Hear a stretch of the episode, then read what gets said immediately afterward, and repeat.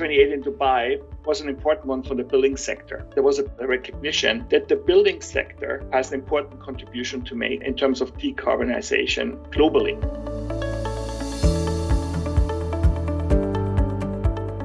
Hi, I'm Prabh Banga. And I'm Adam Borgatti. Welcome to the Road to Net Zero, Aecon's Sustainability Podcast.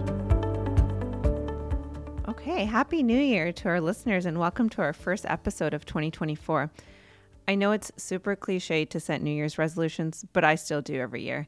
And my sustainability related New Year's resolution this year is to further reduce personal waste, uh, especially focused on single use plastics. So, no more of those single use yogurt containers or even small size travel products. Last year, um, I started put, purchasing actually a lot of compostable personal care products so then I can actually compost them, put a little mini compost bin next to the bathroom sink. And also, for those of you who have been listening to my podcast, the no shampoo movement is still going strong.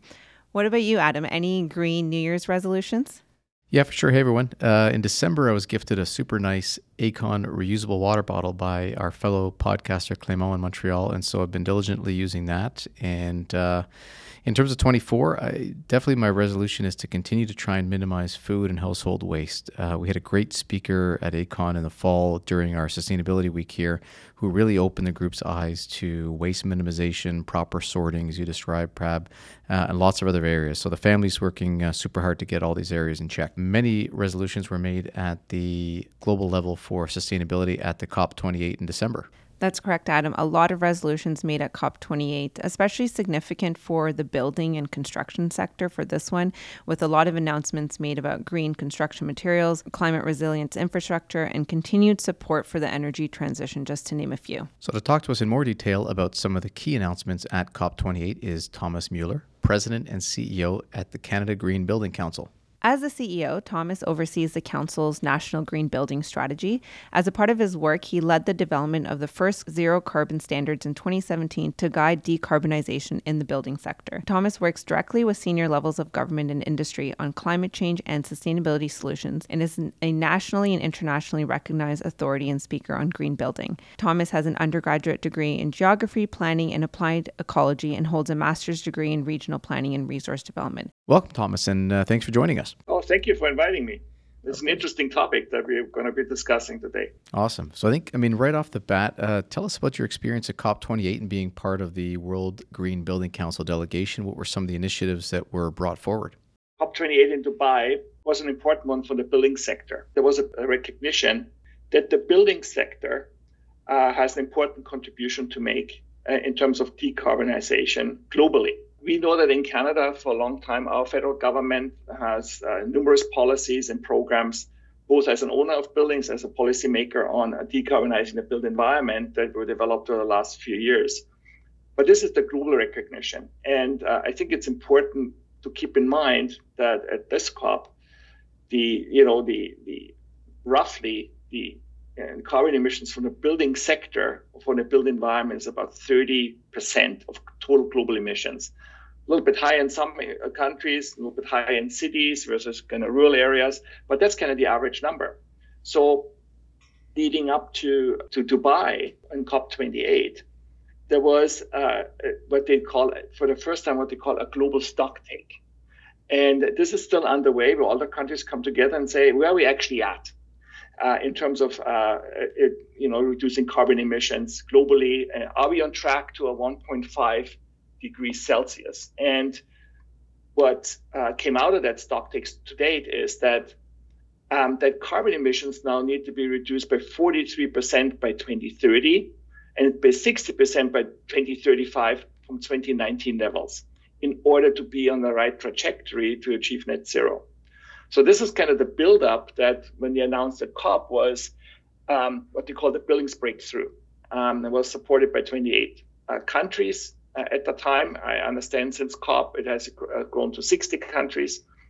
And within that, there were also connected initiatives. One was um, a breakthrough for cement and concrete, and then also a leadership initiative around building more buildings, and not just homes, but more buildings uh, with wood. So you mentioned buildings breakthrough.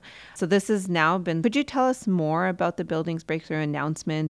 We've known that for quite some time that buildings need to, both new and existing buildings need to decarbonize at a very rapid scale.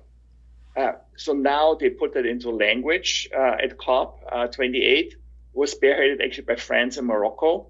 Uh, and then Canada and US, we are one of those many countries that supported it going into COP. But where this all came from is, is the fact that the building sector is not on track for net zero by mid century. Um, so the emissions growing by about 1% uh, annually since 2015. And while in, in many countries, uh, efficiency and decarbonization have um, have improved the performance of buildings. The growth in construction is kind of uh, uh, working against that. So it's kind of offsetting that. And so there is a recognition that there needs to be more targeted action in the building sector um, to, to get to net zero. And within connected with that is that not only does the building sector need to decarbonize, uh, more and a more rapid scale, um, but also that um, uh, the embodied emissions from steel need to be fall by 25% and for cement by 20% by 2030. And I can tell you, knowing this industry, that's a, that's a that's a fairly uh, I would say heavy lift. Uh, we can get into that a little bit later, um, because what happened is both in Canada, but particularly in the what they call now the global south, so emerging and developing economies, about 80% of the construction is going to happen there, and this is what's going to offset the gains that we have made uh, in, in, you know in uh, up, leading up to COP28 um, in in terms of decarbonizing the the building sector. Um, and so what, what it, basically what it says is, and we've been aligned with that through our global organization, the World Green uh, Council as well, is to get to net zero by 2050. So all new buildings they're being built now, like as of and, and following 2030, need to be net zero operationally. So that means no more carbon emissions from operations of buildings. Uh, and that is uh, for new buildings. And then you need to reduce embodied emissions by at least 40% by 2030. Once you get up to 2050, all buildings, new and retrofit, need to be zero carbon, and they need to be almost zero uh, as well on the embodied emissions in order to get to this 1.5 degree target. So it, it's a it's a heavy lift, but the buildings breakthrough has really started to put um, has really started to put some some parameters around it. What's actually needed to galvanize the global community to move forward and really focus in their respective countries uh, uh, focus on decarbonizing the building sector. That's a lot of great uh, information there, and as you say, certainly ambitious targets. Uh, I'm still amazed walking around seeing buildings in construction and looking at some of the waste and inefficiencies and all the traditional methodologies that are still underway here and, and how that has not advanced further. So hopefully we've got lots more progress here. You touched a little bit on uh, cement in your discussion there, and so nestled, I think, within the Building Breakthrough Initiative is the Cement and Concrete Breakthrough, uh, which aims to achieve net zero emissions in cement production globally by 2030. How do you see that influencing cement and concrete in Canada? Again, a good question. Uh, you know, Canada uh, was leading that cement and concrete breakthrough announcement. It was Minister Champagne from uh, ISED, so um, in industry, science, and economic development. Um, they have been working with the industry uh, over the last couple of years and Canada Green Building Council participated in that in developing a, a roadmap for net zero carbon concrete by 2050. So our government uh, has worked with the industry, and our industry also is more uh, forward-looking in developing what would the roadmap look like, and um, uh, in terms of uh, you know broadening that across the, the global cement industry. Uh, I, I think we all know that when you deal with embodied emissions from buildings, there's only two options. Either you build with wood, but that's also limited. Uh, how much you can build with wood. Many countries don't build their homes with wood, they build them with cementitious materials. Uh, but we all know in order to uh, reduce embodied emissions, we need to reduce the emissions from cement and from concrete. There's just no way around it. Without that, that industry taking active action, we will not get to uh, you know zero carbon buildings both operationally from an embodied carbon perspective. So that industry taking leadership in Canada has with its roadmap. Um, that other countries have now signed on to that, and it's a, again a growing number, like you know Canada, of course, then the UK and others are signing on once these breakthroughs are announced. But there needs to be a significant investment, of course, both uh, by the by the by the industry itself, but also by government in terms of you know incentivizing um, uh, incentivizing and helping developing technologies like you know carbon uh, uh, carbon storage and utilization uh, is obviously very big. There's one plant in, in, in Canada now, um, I believe in Alberta, that uses that technology. Uh, but also, there's a whole range of issues they need to deal with from you know the chemistry, cement is chemistry, but as well as um, cement replacing materials to reduce the cement content in, in, in, in, concrete, which really is, is the one that produces the most carbon. And then also how we design our buildings to use less uh, concrete when we design buildings. So that really goes back to structural engineering. Um, and then it also extends from buildings to infrastructure as well. So there's a whole range of actions that the industry needs to take um, uh, that's not just related that they switch their you know their fuel sources, which is hard. Um, because they need those high temperatures to make cement, but also it goes through the entire construction industry, uh, from design to procurement to technology development to the industry itself, chemistry, to actually get us there. Yeah, exactly. Another material you mentioned it actually is is wood, and obviously which is significantly used in, in construction as well. Um, and related to the building breakthrough, there was also an announcement about the Forest and Climate Leaders Partnership. It's the Greening Construction with Sustainable Wood initiative.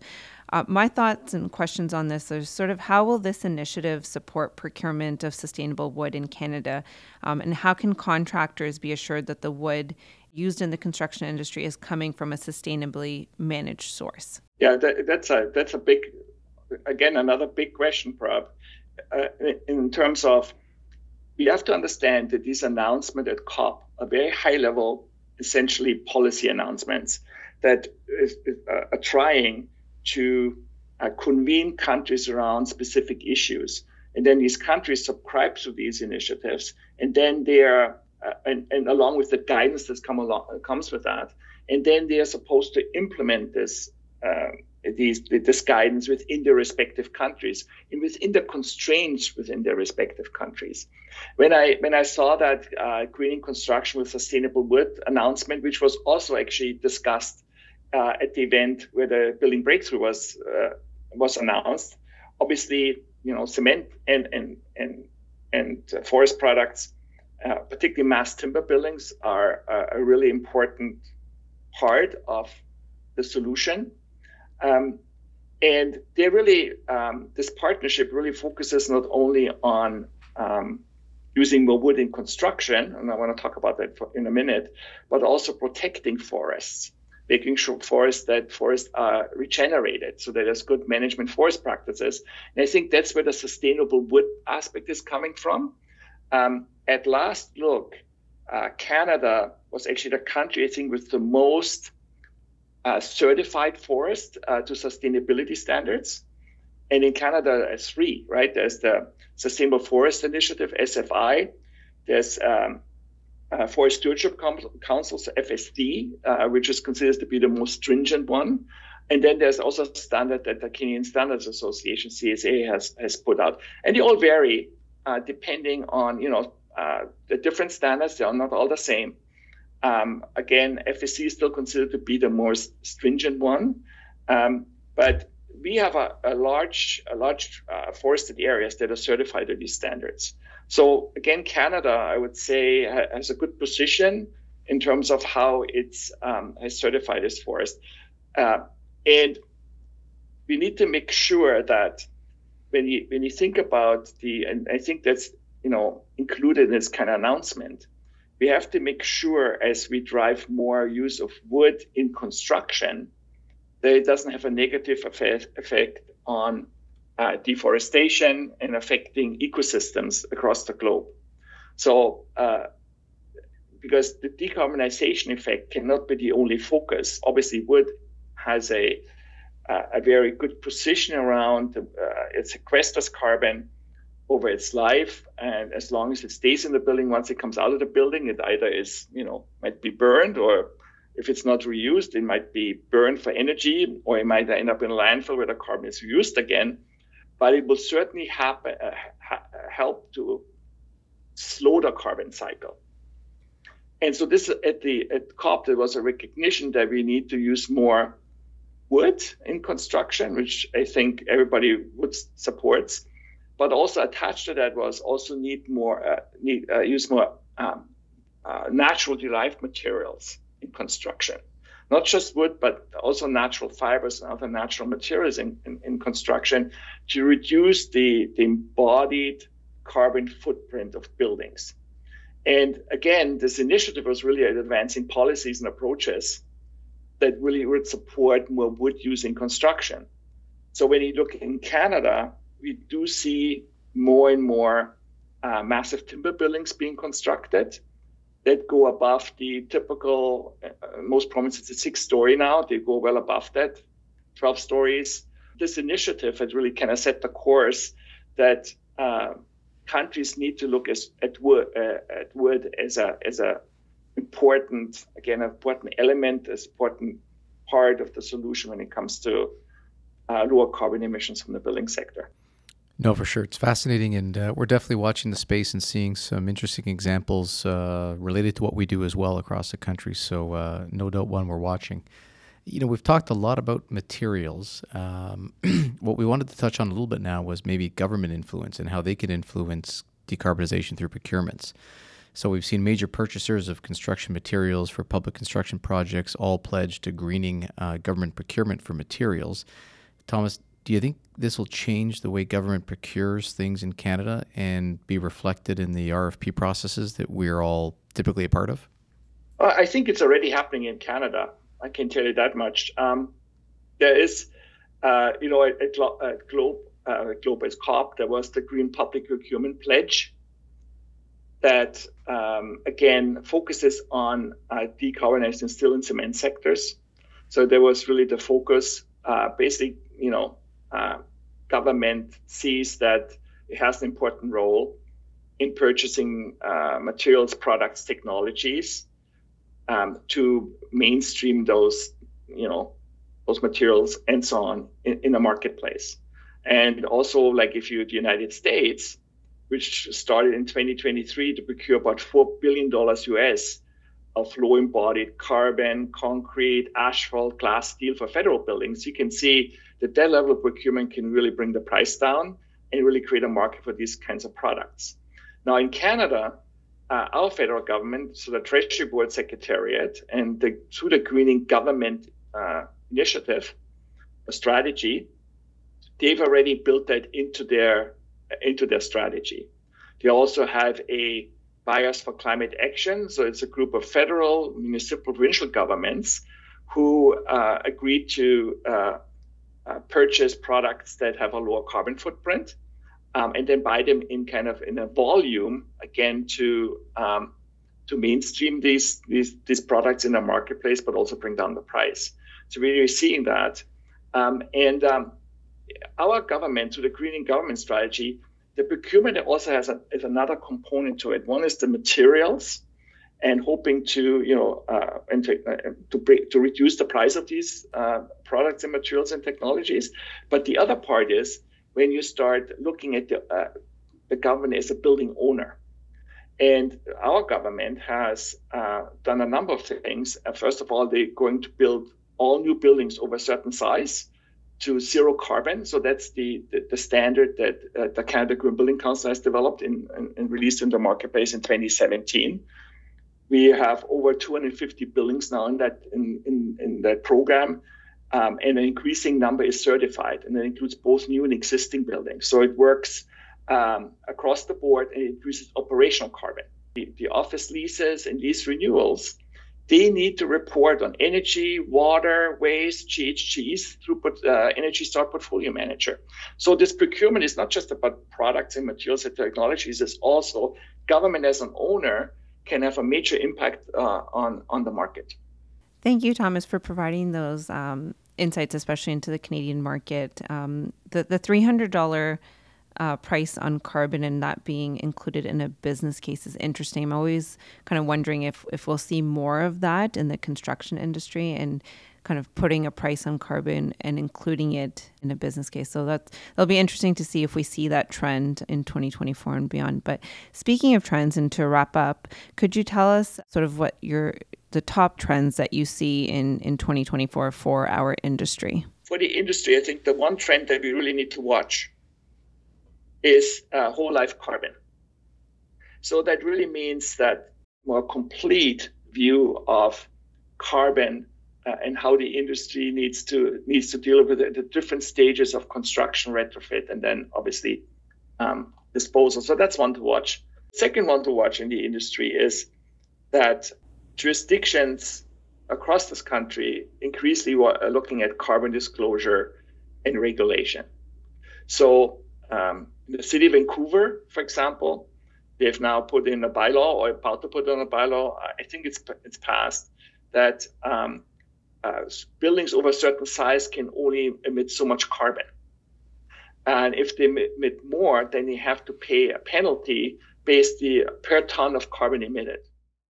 And then a third one I would say is carbon measurement and disclosure will have uh, a really profound effect on how investors are looking at building projects. So we are now in an environment where we have moved from the, the green premium that green buildings cost more. Um, and, you know, realistically, yeah, they, they do cost more. Zero carbon buildings do cost more in most instances, but they also bring value over the life cycle of that building that will become more and more important as time goes on, as carbon taxes increase. Um, but the other part is it's moved to what is called the brown discount. That investors are becoming, particularly investors out of Europe right now, but others as well, become very critical around. Take a critical look. Is what is the carbon performance of the building that I'm about to purchase or about to invest in, and is that that asset still an asset provides the returns in 10, 20, 30 years? Uh, and that is a very important um, a trend that we see strengthening that the whole financial community, the investment community, um, strengthening its requirement for carbon disclosure and transparency that it can better assess what investing in. That's great. Thank you so much, Thomas, for providing your insights. This is a great way to start the year with the with the first episode of our podcast by getting these trends and key initiatives announced at um, COP28. And to learn more about COP28 and some of some other key trends, Thomas actually wrote a very insightful article called COP28: What does it mean for Canada's building sector on the Canada Green Building Council website. So definitely check that out. But thank you so much, Thomas, for joining us today. You're welcome. Thank you for inviting me.